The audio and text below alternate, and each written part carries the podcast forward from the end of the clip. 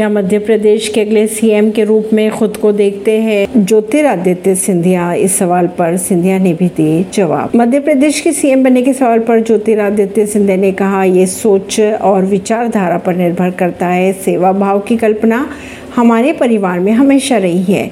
राजनीति करना हमारा मकसद नहीं है, सेवा करना हमारा मकसद है।